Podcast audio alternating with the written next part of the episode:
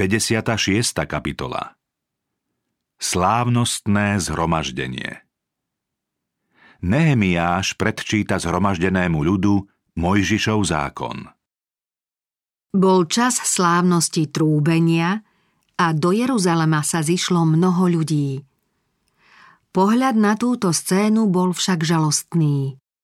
Hradby okolo Jeruzalema boli už síce postavené a brány zavesené, ale veľká časť mesta bola ešte v rozvalinách. Na drevenom lešení, ktoré sa nachádzalo v jednej z najširších ulíc, obklopenej zo všetkých strán chatrnými zvyškami bývalej slávy Judska, stál teraz už zostarnutý Ezdráš.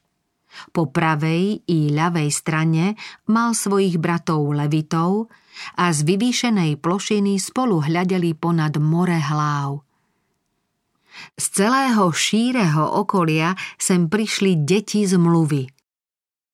Ezdráš dobrorečil Hospodinovi, veľkému Bohu, a všetok ľud pozdvihol ruky a odpovedal: Amen, amen. Potom sa sklonili a klaňali sa Hospodinovi tvárou k zemi. Aj tu sa však prejavil následok veľkého hriechu. Manželskými zväzkami Izraelcov so ženami iných národov sa ich jazyk tak pokazil, že rečníci museli pri vysvetľovaní zákona v reči ľudu veľmi pozorne vykladať jeho obsah, aby mu všetci porozumeli. Niektorí kňazi a leviti sa pripojili k Ezdrášovi a objasňovali zásady tejto posvetnej zmluvy. Čítali z knihy Božieho zákona stať za staťou, vysvetľujúc zmysel. Tak pochopili, čo sa čítalo. Pozornosť všetkých bola obrátená na knihu zákona. Ľudia sústredene a z úctou prijímali slová Najvyššieho. Keď si vypočuli celý zákon, boli presvedčení o svojej vine a všetky neprávosti kajúcne ľutovali. Tento deň bol však sviatkom radosti, svätým zhromaždením, ktorý sa mal na Boží príkaz sláviť značením a plesaním. Preto zaznela výzva, aby prestali plakať a aby sa tešili z veľkej milosti, ktorú im Boh preukazuje. Nehemiáš povedal: Svätý je tento deň nášmu Bohu, Hospodinovi. Netrúchlite teda a neplačte. Chodte, jedzte najlepšie veci, pite sladké nápoje a pošlite podiel aj tým, ktorí nemajú nič pripravené, lebo svätý je tento deň nášmu Pánovi. Nebuďte smutní, lebo radosť z Hospodina je vaša sila. Nasledujúceho dňa sa v čítaní a vo vysvetľovaní zákona pokračovalo. V určený čas 10. dňa 7. mesiaca sa podľa Božieho príkazu konali slávnostné služby Dňa zmierenia. Od 15. do 20. toho istého mesiaca svetil ľud i jeho predstavitelia Sviatok stánkov. Rozhlasoval sa vo všetkých mestách i v Jeruzaleme. Vyjdite do hôr, doneste ratolesti z olivy a borovice, ratolesti myrtové, palmové a z iných listnatých stromov na zhotovenie stánkov, ako je napísané. Vtedy ľudia vyšli, doniesli a zhotovili si stánky, každý na svojej streche a na svojich dvoroch i na nádvorí Božieho domu. Radosť z toho bola veľmi veľká. Ezdráš dennodenne čítal z knihy Božieho zákona od prvého dňa až do posledného. Izraelci počúvali deň po dni slová zákona a presviečali sa o vlastných hriechoch aj o vinách minulých pokolení. Poznali, že pre tieto hriešne generácie prišli o Božiu ochranu a starostlivosť a že potomkovia Abraháma boli rozohnaní do cudzích krajín preto, lebo sa odvrátili od Boha. Na základe týchto vedomostí sa rozhodli prosiť Boha o milosť a sľúbili, že budú poslušne žiť podľa Božích prikázaní. Skôr než sa začala slávnostná bohoslužba, na druhý deň po skončení Sviatku stánkov oddelili sa od pohanov, ktorí žili medzi nimi. Keď sa ľud pokoril pred Bohom, keď vyznal hriechy a prosil o odpustenie, predstavitelia povzbudili prítomných, aby verili Bohu, že ich podľa svojho prísľubu vo všetkom vypočuje. Majú nielen smútiť, plakať a kajať sa, ale aj veriť, že Boh im odpustil. Svoju vieru musia prejaviť uznaním mnohonásobnej Božej milosti a oslavou jeho dobroty.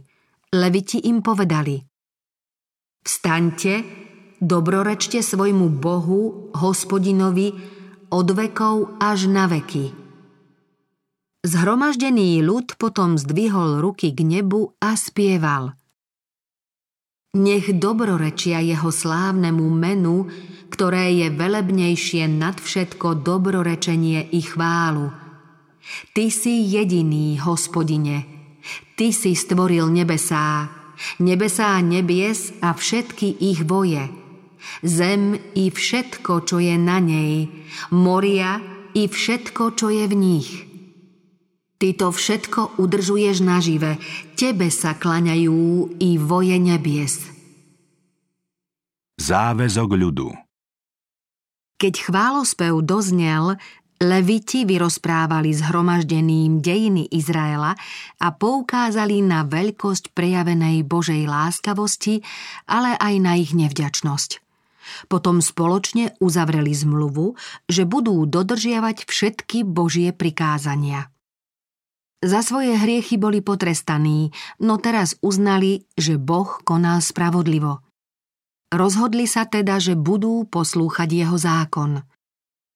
Preto všetko uzavrieme pevnú dohodu, ktorá sa má v nezmenenej podobe zachovať ako pamiatka ich zmluvného záväzku, s ktorým všetci súhlasili. Táto dohoda bola napísaná a podpísali ju kňazi, leviti a kniežatá.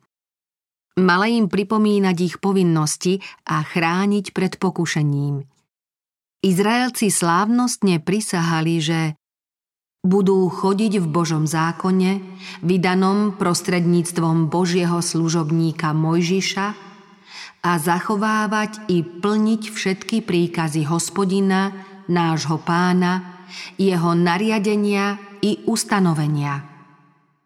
Prísaha zahrňovala aj sľub, že nebudú vstupovať do zmiešaných manželstiev s dcérami a synmi neveriacich. Skôr než sa skončil deň pôstu, ľud sa rozhodol vrátiť k Bohu dôstojným zachovávaním soboty. Nehemiáš neuplatnil vtedy, ba ani neskôr svoju právomoc, aby pohanským obchodníkom zabránil vstup do Jeruzalema. V snahe ušetriť Boží ľud pred pokušením prestupovať sobotu, Izraelci museli slávnostne sľúbiť, že od týchto predajcov nebudú v sobotu nič kupovať. Nehemiáš dúfal, že to obchodníkov dostatočne odradí. Čoskoro sa začala podporovať aj verejná bohoslužba. Zhromaždenie sa rozhodlo, že Izraelci okrem desiatkov každoročne prispejú na obrady vo svätyni. Nehemiáš zaznamenal: Určujeme lósom prinášať každoročne prvotiny zo svojho poľa, prvotiny z každého ovocia všetkých stromov do domu Hospodinovho. Prvorodené zo svojich synov a zvierat, ako je napísané v zákone. Prvorodené zo svojho hovädzieho statku i oviec. Izraelci kajúcne ľutovali, že odišli od Boha, a teraz sa k nemu pokorne vrátili. Žalostne nariekali a s plačom vyznávali svoje previnenia. Už vedeli, že Pán k ním bol spravodlivý, a preto sa zmluvne zaviazali poslúchať jeho zákon. Teraz musia veriť Božím zasľúbeniam.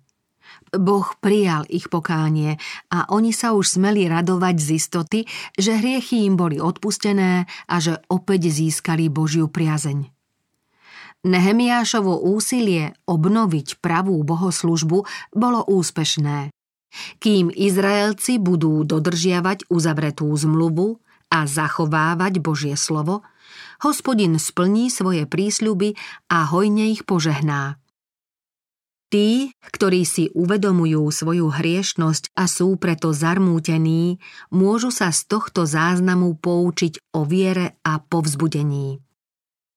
Písmo verne zaznamenáva nielen následky Izraelovho odpadnutia, ale hovorí aj o hlbokej pokore a vrúcnom pokání, o odovzdanosti a štedrej obetavosti, ako o ovoci kajúcneho návratu k Bohu.